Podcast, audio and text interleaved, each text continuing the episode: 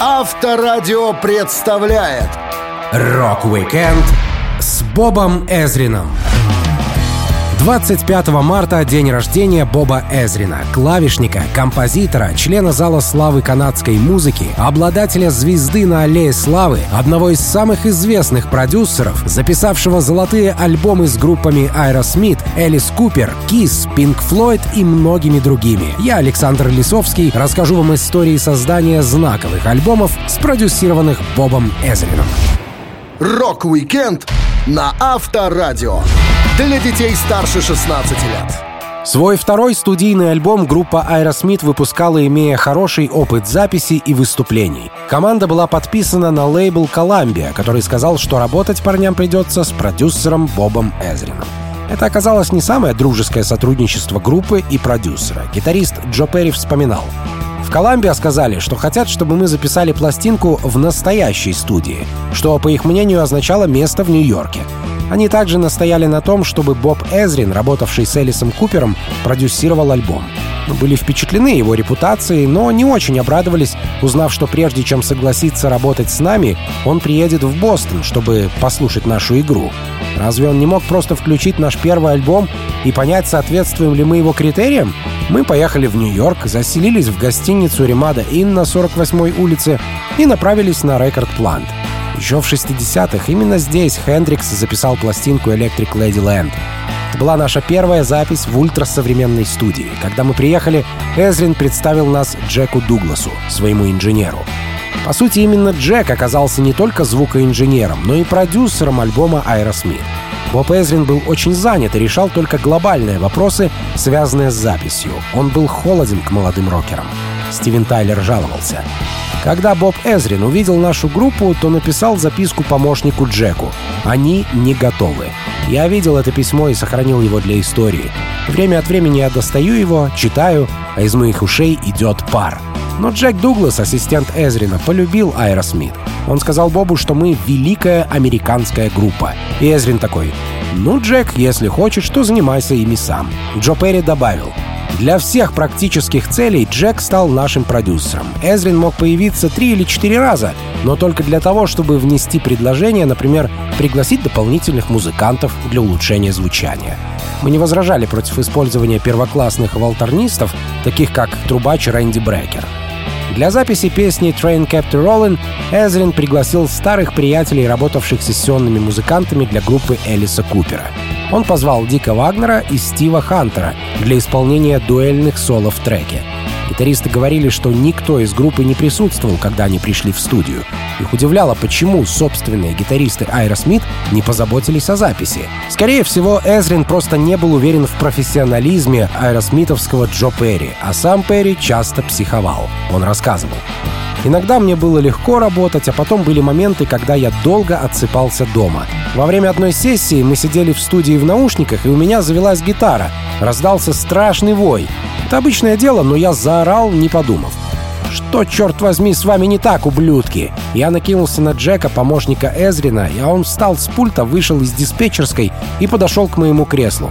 «Послушайте, Джо, если у вас есть претензии, я буду рад их услышать. Но если ты еще раз так с нами заговоришь, я просто врежу тебе в гребаный рот». Я понял его точку зрения и извинился. С этого момента мы с Джеком стали друзьями. Через год или два он оказался человеком критически важным для нас.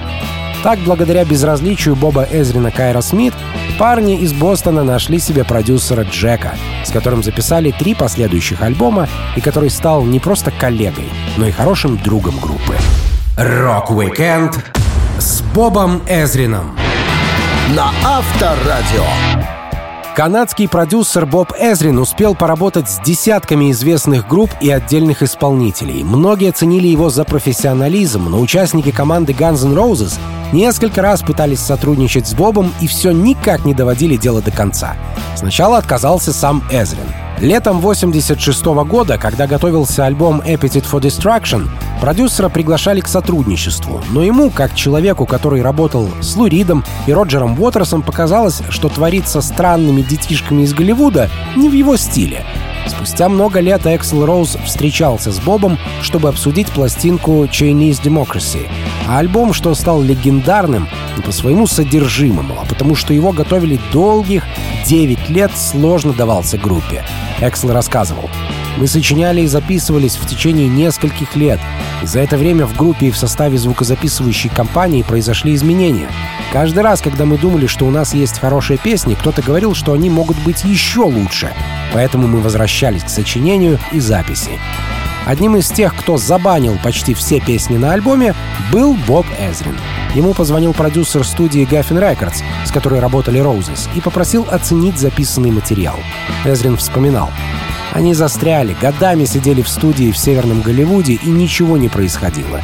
Ребята получали огромные счета за аренду и платили людям за то, чтобы те просто ждали появления Эксла. Это была катастрофа. Я согласился немедленно пойти туда и послушать кучу материала. То, что я услышал, было, я не знаю, как сказать это без оскорблений, настоящее г***о.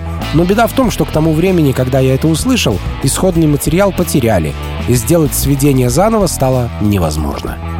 Эзрин согласился помочь, но требовал от Экселя Роуза послушания и дисциплины. Студия Геффин думала, что только Боб может исправить ситуацию. Он потратил много времени на прослушивание треков. Далее было сложнее — поговорить с Роузом.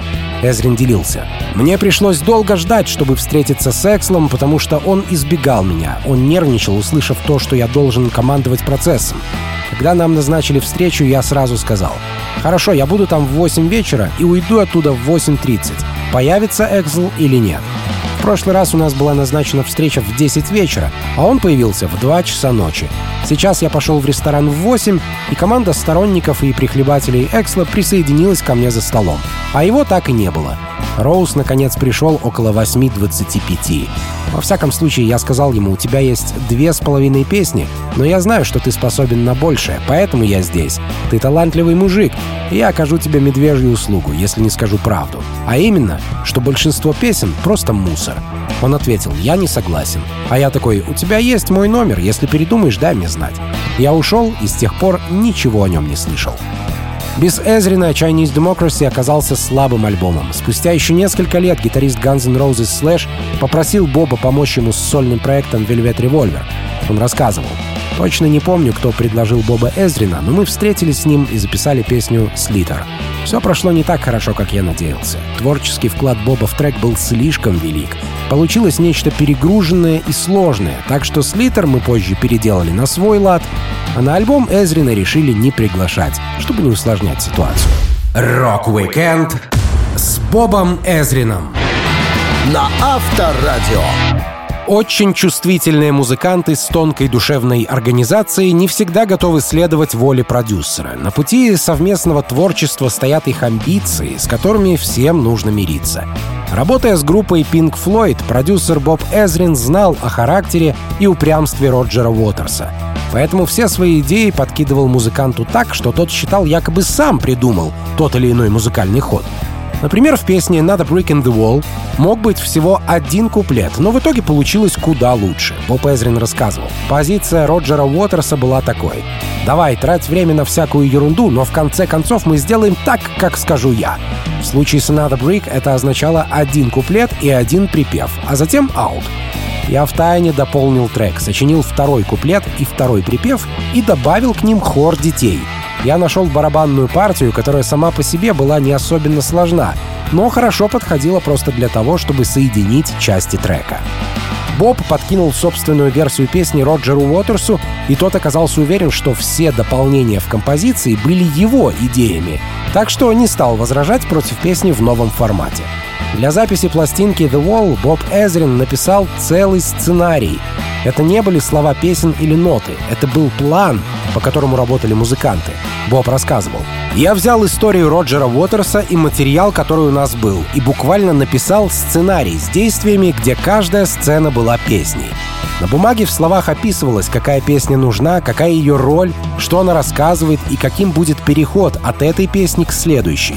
Это может быть что-то вроде переход к звуку падающей бомбы, и до того, как бомба упадет на землю, переход к плачу ребенка. Это было очень похоже на сценарий фильма. Я принес такие планы и раздал ребятам. Мы устроили что-то вроде актерской читки. Тому времени, когда мы подошли к концу, стало совершенно ясно, что мы делаем и чего нам не хватает. Во многих пунктах сценария говорилось «надо написать такую-то песню». У нас не было большого запаса материала, и его создавали по плану. Например, песня, описывающая болезнь. Тогда не существовало Comfortably Numb, но я описал, что нам нужно, и ребята притащили композицию. Альбом The Wall — это последний релиз группы, записанный в классическом составе. Гилмор на гитаре, Уотерс на басу, Мейсон за барабанами и Ричард Райт на клавишных. Гилмор и Уотерс постоянно конфликтовали. У обоих сложный характер, и Боб Эзрин старался смягчить обстановку. Он делился. Роджер не хотел признавать песни Дэйва, но мы всеми силами впихивали ему эти треки, ведь то были крутые и атмосферные мелодии. Например, Comfortably Numb была песней, которую Дэйв написал под другим названием и с другим куплетом. Это была очень красивая, парящая мелодия. Он принес демо и после того, как я прослушал, сказал «Чувак, да это просто потрясающе, мы должны закончить работу». Я дал Роджеру дописать композицию, и он сначала не хотел, потому что это не его детище. Но в итоге Уотерс смирился. Он понял, что ради творчества можно и потерпеть личные обиды. Известный детский хор на записях тоже идея Эзрина. Продюсер использовал такой трюк на альбомах других артистов, например, Элиса Купера. Боб говорил, «Я считаю, что если вы хотите, чтобы что-то было пугающим или мистическим, нужно использовать голоса детей. Во всех случаях, когда я использовал детский хор, это было для драматического эффекта. Оно работает стопроцентно». Rock-weekend с Бобом Эзрином на Авторадио. С кем бы ни работал продюсер Боб Эзрин, все музыканты отмечают его организованность и последовательность. Он строит графики, планы и временные рамки, которые позволяют творческим личностям собраться и держать себя в форме, не расходуя на один альбом несколько месяцев, а то и лет. Благодаря такому подходу Боб помог группе Nine Inch Nails определиться с треками для двойной пластинки, поскольку без него там был бы полный бардак. Трент Резнер, фронтмен команды, очень ранимый и чувствительный человек. В раннем подростковом возрасте он брал уроки игры на фортепиано по настоянию бабушки и дедушки. Музыкант рассказывал. Я не знаю, почему они заставили меня пойти в музыкальную школу, но я очень рад, что отучился и стал понимать ноты. Меня это сразу зацепило. Всю свою жизнь я всегда знал, чем хочу заниматься. Играть музыку и выступать в рок-группе. Но парню, застрявшему в провинции в изоляции, такое казалось несбыточной мечтой. Мы все были далеки от того, что показывают по телевизору. Это была непроходимая пропасть. Меня это всегда бесило, потому что по телевизору казалось, что все веселятся. Люди в ящике улыбаются и смеются, у них есть океан, которого я даже, черт возьми, не видел, пока мне не исполнилось 18 лет. Вокруг столько интересного, а я смотрю на гребаное кукурузное поле. Наше самое большое событие было завтраком в Макдональдсе. Официально четвертый студийный альбом Nine Inch Nails продюсировали звукоинженер Алан Молдер и сам Трент Резнер. Но Боб Эзрин основательно помог ребятам, и его тоже указали в титрах. Работка была не из легких. Два диска с инструментальными и порой долгими семиминутными композициями. Резнер говорил, что очень боялся альбома. Я откладывал запись по ряду причин. Что-то сознательное, что-то подсознательное. У меня были проблемы с психикой, поэтому я отправился в дом в Калифорнии в поисках уединения. Мне просто потребовалось время, чтобы сесть и проветрить свою голову. Я думал, это будет хороший отдых, но получилось еще хуже. Изоляция на склоне горы в часе езды от ближайшего продуктового магазина. Я не мог ничего придумать и обратился к иконе продюсирования Бобу Эзрину. Трент и Боб встретились и сразу начали выяснять тему, настроение и концепцию альбома. Боб четко обрисовывал требования и под них подгонял содержимое. Он рассказывал. Самое главное — это четыре угла альбома, начало и конец первой и второй частей. При этом нужно не потерять нить повествования. Мы раза три все переделывали, но благодаря ошибкам выстроили идеальную трековую линию, которая звучит и по сей день. Пока Эзрина не подключили к работе над пластинкой, ее выход несколько раз переносили. Продюсеры никак не могли распределить 23 песни, более 100 минут музыки, созданной полусотней приглашенных инженеров и музыкантов. С появлением опытного канадца за одну ночь все было готово. Резнер делился. За все это время я и Алан Молдер настолько сбились с пути, что меня накрывала депрессия. После нескольких неудачных попыток и с приближением окончательного срока сдачи альбома пришел Боб Эзрин и всю ночь проторчал в студии.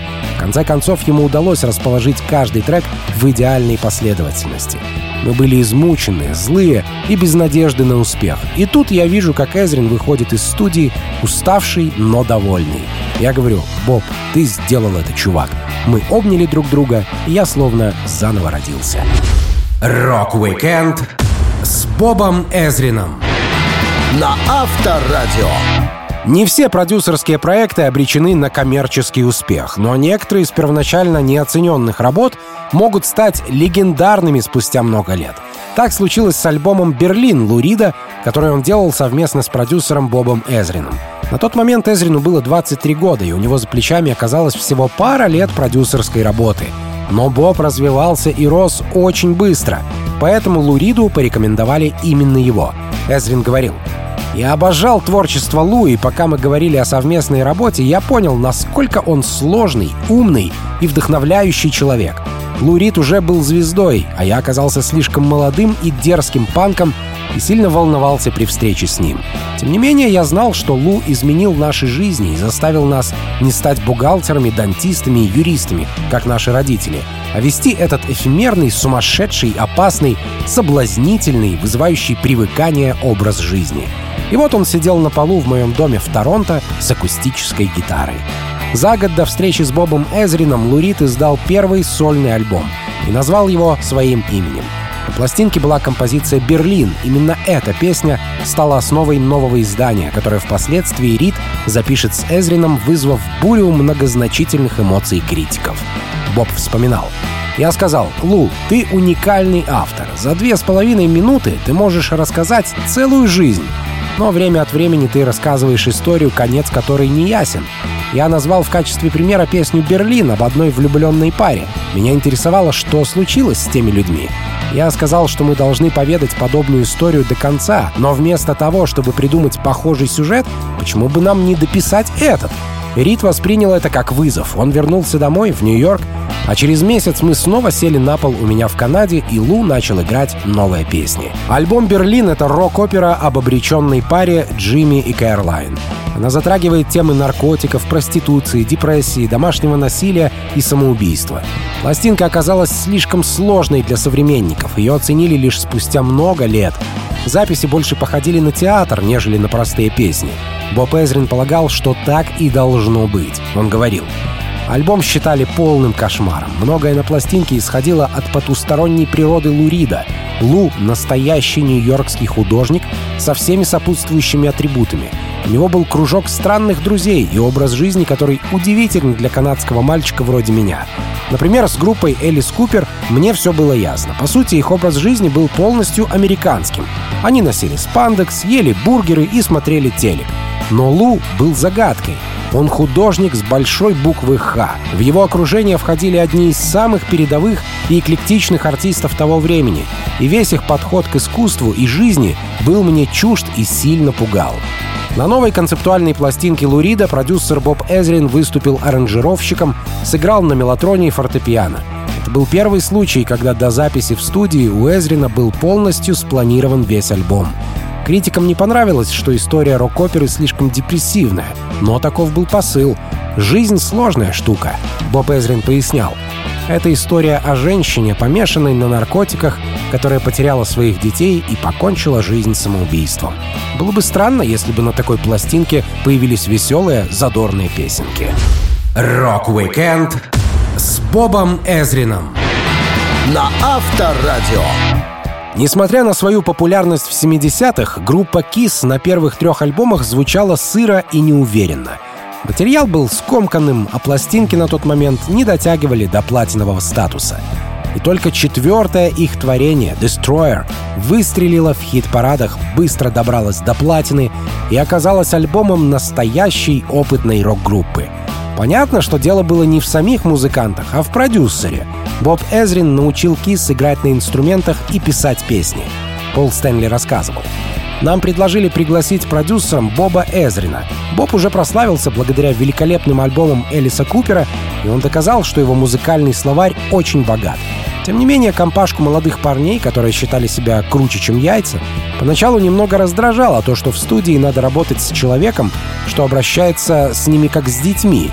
Когда мы только начали работать над тем, что потом стало альбомом Destroyer, Боб сразу объяснил нам, кто здесь босс. На шее у него висел свисток, нас он называл туристами и заявил, что мы ничего не знаем. К сожалению, это было чистой правдой. Боб Эзрин приказал играть до тех пор, пока он не остановит рокеров, и ни в коем случае не заканчивать раньше его команды. Когда однажды Джин Симмонс закончил играть самостоятельно, Эзрин встал из-за пульта, прошел в комнату для записи, приставил палец к носу Джина и проорал. «Никогда, слышишь, никогда не переставай играть, пока я тебе не скажу «стоп». Отвязные кис ходили у Боба по струнке. Он научил парней делать не только музыку, но и писать тексты. Пол Стэнли делился. Эзрин, ясное дело, знал намного больше, чем мы. Он учился, у него был опыт, его стоило уважать. И нас он научил очень многому. Одной из самых важных задач было не писать песен в стиле «Эй, детка, покажи мне свои прелести». Он заявлял «Вот чтоб больше никаких строчек «Я рок-звезда, ты целуй меня везде». А когда мы придумывали тексты песен, Боб совершенно спокойно мог ответить «Нет, это мне не нравится». Если бы он так не поднял ставки в игре, я бы никогда не сочинил текст типа «Детройт Рок Сити».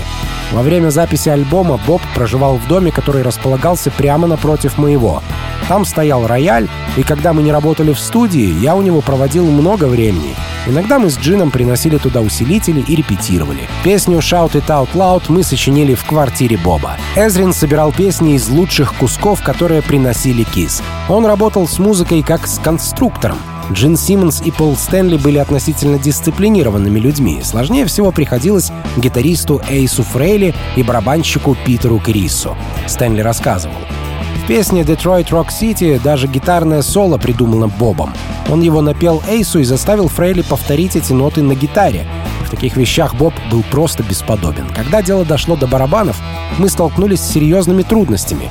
Боб адскую уйму времени потратил на то, чтобы обучить Питера его партиям. Эзрин придумал все барабанные части для всех песен альбома и отпустил нас погулять на несколько часов, чтобы разобрать их с Питером. Метрономов еще не было, так что Боб сам изобрел такой аппарат. Взял коробку из-под сигар, вставил в нее микрофон, а сам, сидя в комнате инженера, барабанил по ней, чтобы ритм слышал Пит. Для партии вокала Боб заставил музыкантов спеть песню больше десятка раз, а потом из сносных фрагментов склеивал вокальный трек. Когда альбом вышел, Кис не узнали самих себя. Началась их другая, профессиональная звездная жизнь. Rock-weekend с Бобом Эзрином. На Авторадио. Широко известный в узких музыкальных кругах канадский продюсер Боб Эзрин поработал со множеством рокеров. Даже несмотря на то, что не со всеми у него сохранилось тесное общение, жизнь все еще подбрасывает ему новые шансы.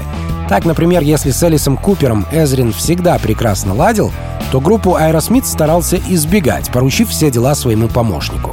Когда пришла пора записать пластинку для команды, где участвовал и Элис Купер, и Джо Перри из Aerosmith, для Эзрина это стало настоящим праздником. В некоторых выпусках нашей программы мы рассказывали подробности о супергруппе Hollywood Vampires, которая образовалась в честь рокеров-выпивох 70-х. Так вот, Эзрин тоже частенько прилетал из Канады в Лос-Анджелес, чтобы накидаться стаканчиком другим в компании музыкантов. Он рассказывал. Каждый вечер в баре Rainbow был сюрреалистичным. Вся суть реально сводилась к последнему человеку, стоящему на ногах. Это было основной темой наших тусовок. Парни, ну, очень много выпивали и старались остаться в сознании. У нас было много гостей. Я и сам не тусовался там каждую ночь, но когда я был в городе, то участвовал в посиделках наравне с алкокумирами прошлого — Китом Муном и Элисом Купером. Я легковес по сравнению с этими парнями. Как-то раз к нам пришел актер Майкл Поллард. Он играл в фильме «Бонни и Клайд». Бедняга не знал, с кем связался. Все в голливудских вампирах были профессиональными пьяницами. Несколько вечеров Майклу удавалось уходить на своих ногах, но однажды он вырубился, а мы отнесли его на стоянку, посадили в кабриолет Volkswagen и оставили спать. Бедняга, он совсем не дорубался, как телепортировался в машину, и вряд ли ему кто-то об этом рассказал. Спустя годы после таких развлечений кто-то из рокеров умер, кто-то закодировался, Кто-то остался верен своему нетрезвому делу, но Элис Купер решил почтить память тусовки, создав музыкальную команду, исполняющую хиты легендарных рок-выпивок прошлого. Эзрин стал продюсером альбома новой команды, а основными музыкантами были Элис Купер, Джо Перри и Джонни Депп. Эзрин рассказывал. Пластинка содержит в основном каверы на исполнителей 70-х. Мы пытались познакомить современную аудиторию с музыкой наших дорогих усопших братьев, наших павших товарищей. Итак, идея заключалась в том, чтобы выбрать то, что, по нашему мнению, было лучшим, наиболее представительным и наиболее ностальгическим. Но мы могли выбрать только по одной песне каждого из многочисленных гостей нашего питейного клуба. Каждая песня была выбрана потому, что человек, который ушел из жизни, был членом Vampires, был нашим близким другом или играл с нами. Сыгранные ребятами каверы — это дань уважения великим людям. Поскольку альбом писали известные рокеры с большими связями, а продюсировал Боб Эзрин с хорошими знакомствами, гостевые появления на записи стали более звездными, чем сама галактика. В треках играли и пели Брайан Джонсон из ACDC, Перри Фаррелл из Jane's Addiction, Джо Уолш из Eagles, Робби Кригер из The Doors, Слэш, Дэйв Гролл, сын Ринга Стара Зак Старки и Пол Маккартни — даже сам Боб Эзрин прибалдевал от такого звездного состава. Он делился. В мире нет лучшего момента, чем стоять бок о бок с Полом Маккартни, поющим гармонию в песне. Мне приходилось каждые 30 секунд протирать глаза. Черт возьми, это действительно Пол. Несмотря на то, что мы встречались и разговаривали раньше, работать с этим парнем оказалось одним из лучших дел за всю мою карьеру. Rock-weekend с Бобом Эзрином на Авторадио. Человек познается не только в работе, но и в том, как он может от нее отказаться. Продюсер Боб Эзрин был известен в музыкальных кругах благодаря первым успешным работам с Элисом Купером. Он умел выбирать своих подопечных, так что соглашался не на все предложения. Одним из самых трагических моментов в жизни вокалиста Twisted Sister Ди Снайдера стал как раз отказ Эзрина от работы с его группой, которая тогда была очень популярной. Снайдер рассказывал — Легендарный продюсер Боб Эзрин прилетел из Торонто и приехал ко мне домой, чтобы послушать новые песни. Мы все познакомились с Эзрином во время турне по Канаде, и он нам понравился. Ранее Atlantic Records заставляли нас нанимать продюсера, которого мы не хотели. Но теперь, когда у меня была сила, это больше не повторится. Боб Эзрин был взволнован возможностью работать с Twisted. Почему бы и нет? Мы продали более 5 миллионов пластинок по всему миру. Были одними из самых громких имен в рок-н-ролле, учениками групп, которые он помог создать, и поклонниками его творчества. Для него это означало большую зарплату и невероятные возможности. Ди Снайдер и Боб Эзрин много говорили по телефону о песнях, над которыми работала группа, а когда продюсер пришел к Снайдеру домой, тот поставил ему демо, что Twisted записали для пластинки под рабочим названием «Come Out and Play». Беседа была интересной, казалось, все идет как по маслу. Эзрин уехал домой в Канаду обдумать предложение и перезвонил Ди Снайдеру через пару дней. Музыкант делился. Мне позвонил Эзрин. Боб был откровенен и сказал, что мои песни недостаточно хороши. Он отметил, что большинство треков на предыдущем альбоме Stay Hungry были в мажорной тональности, а нынешние треки, которые я написал для нового альбома, в минорной. Я ему, чувак, не скажи, наша старая хитовая I Wanna Rock написана в минорной тональности. А он мне, да, но она кажется мажорной. Рассказав мне обо всем, что, по его мнению, было не так с новым материалом, Боб уважительно отказался от предложения продюсировать новый альбом Twisted Sister. Я не мог в это поверить. Эзрин был парнем, который превратил сомнительные альбомы многих исполнителей в хиты, но он даже не согласился поработать хотя бы над одним нашим синглом. Не всегда, когда Эзрин брался за работу, его с радостью принимала группа. Продюсер создавал отличные песни, выпускал платиновые альбомы, но его требовательность сильно раздражала многих рокеров. Одним из таких раздраженных парней оказался Чино Морено, вокалист Deftones. Он говорил, что работа с Эзрином над пластинкой Saturday Night Wrist стала для группы настоящим адом. Музыкант жаловался. «Я бы предпочел не говорить о Бобе. Были времена, когда мы действительно ладили, и я научился у него многим важным музыкальным штукам. Но было много раз, когда он закрывался в своем собственном мире, где думал, что кроме него никто ничего не знает. Музыка получилась классная. Сначала мы выбрали Эзрина, потому что хотели сделать новое звучание, но я понял, что новое не всегда хорошо. Я не люблю, когда приходит какой-то малознакомый продюсер и указывает нам, что надо делать. Сам же Эзрин по-отцовски смотрит на характер Чина, говоря, что запись пришлась на трудные времена для парня, боровшегося с зависимостью. Как бы то ни было, альбом Deftones писали долго, но сделали отлично. Приглашенным композитором и вокалистом на песне «Mein» стал Серж Танкян из System of a Down. Rock-weekend с Бобом Эзрином на Авторадио. Имея огромный опыт в создании рок-альбомов, в 2000-х годах продюсер Боб Эзрин словил себя на мысли, что несмотря на работу с относительно молодыми ребятами, он все же невольно делает треки в олдскульном стиле. Боб не хотел соглашаться на продюсирование материала, что должен был звучать современно. В 2012 году Deep Purple планировали свою новую пластинку. Басист Роджер Гловер вспоминал — еще в 2010-м мы думали, ну, может быть, нам стоит записать альбом. Знаете, между нашими релизами прошло 8 лет, и все это время ушло на непрерывные гастроли. Мы отыграли несколько фантастических туров, и альбомы, кажется, вообще выпали из поля зрения. Мы были слишком заняты концертами, чтобы даже подумать о пластинке. Нам часто говорили, альбом сейчас — это не модно, это старая шляпа, фуфло. Вы должны выложить сингл в интернет, ну и тому подобное. Такой поворот событий нас не привлекал, и мы не стремились идти в студию ради одной песенки. Нам очень повезло, что у нас есть публика по всему миру. Deep Purple могут гастролировать вечно, но как-то раз мы отправились в тур по Канаде, и Боб Эзрин пришел нас повидать. Тогда-то все и закрутилось. Эзрин хорошо знал Нила Уорнека, основателя и главу Agency Group, что являлись агентом Deep Purple. Нил понимал, к кому обратиться за помощью. Боб Эзрин рассказывал. Нил напросился ко мне в гости и говорит, я хочу, чтобы ты продюсировал следующий альбом Deep Purple.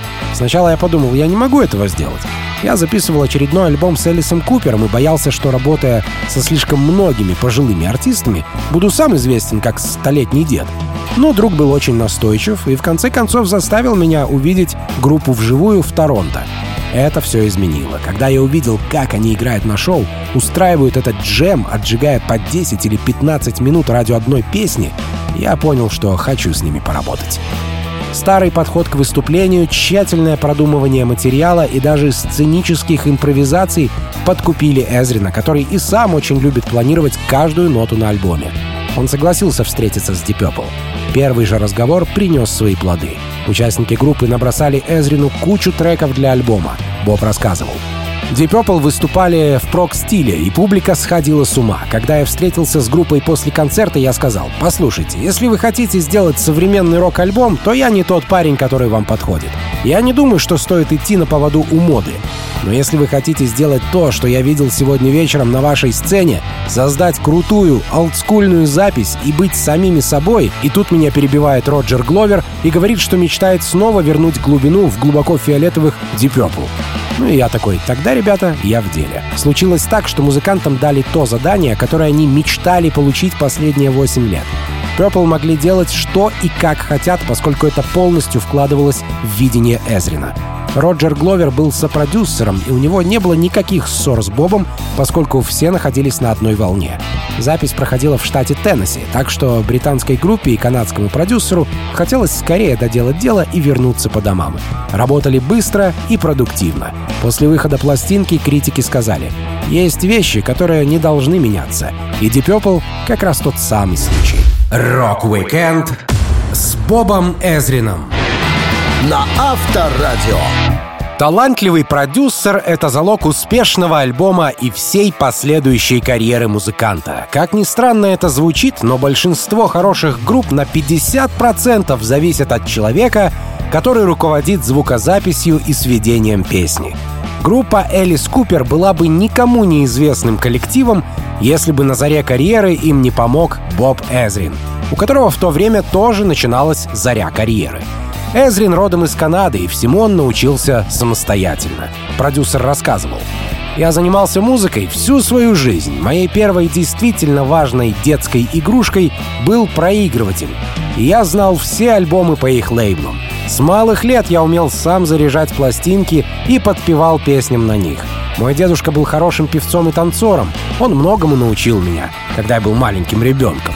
Я начал заниматься музыкой в пять лет, освоил классическое фортепиано, джазовое фортепиано, композицию, учил оркестровки. Я купил пару книг и консультировался у приятелей, знающих ноты, когда у меня появились вопросы. Первой продюсерской работой Эзрина стала группа Элис Купер. Парню было 19 лет, и он работал в компании Nimbus 9 Productions на продюсера Джека Ричардсона, который прославился сотрудничеством с Бобом Сигером и группой The Guess Who. Эзрин вспоминал.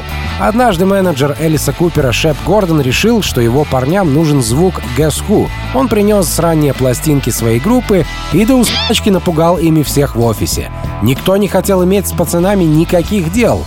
Я ценил их за невинность и простоту и знал, что они могли бы добиться большего. Несмотря на то, что от группы Элис Купер отказались, менеджер Шеп Гордон продолжал постоянно преследовать продюсера Ричардсона, и тот сказал, «Если твои чуваки понравятся моему помощнику Бобу Эзрину, мы вами займемся». Гордон раздобыл номер телефона Эзрина и стал звонить ему по 40 раз в день, пока тот не согласился. Сам Элис Купер вспоминал. Боб был совершенно неопытен. Warner Brothers согласились заплатить за четыре песни, но не более того. Если они услышат что-нибудь коммерческое на сингле, то, возможно, оплатят весь альбом, а мы очень этого хотели. Я и Эзрин работали медленно, записывая всего несколько секунд музыки за раз, буквально собирая воедино самые лучшие ноты. Он вытащил мелодию из глубины наших песен и усилил ее. Боб изобрел рифы, бриджи и хуки. Он выглаживал все нота за нотой, придавая трекам индивидуальность. Мы никогда не звучали так хорошо. Первая работа Боба Эзрина с группой Элис Купер стала для него боевым крещением. Он пробовал много разных трюков, даже если это стоило больших денег, но в итоге не подходило для записи.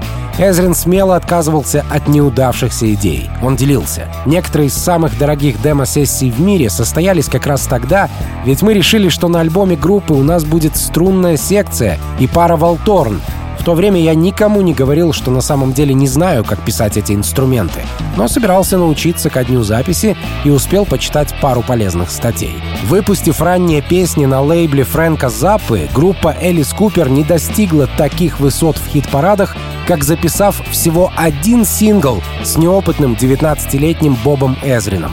Сам Элис Купер говорил, Бобу понравилась наша композиция 18, но я пел неразборчиво, и он называл ее «Эджи». Когда Warner Brothers услышали готовый трек, они отказались верить, что это была наша группа. Студия в радостной спешке выпустила 18, и песня тут же попала в Billboard Hot 100. Рок-викенд с Бобом Эзрином На Авторадио.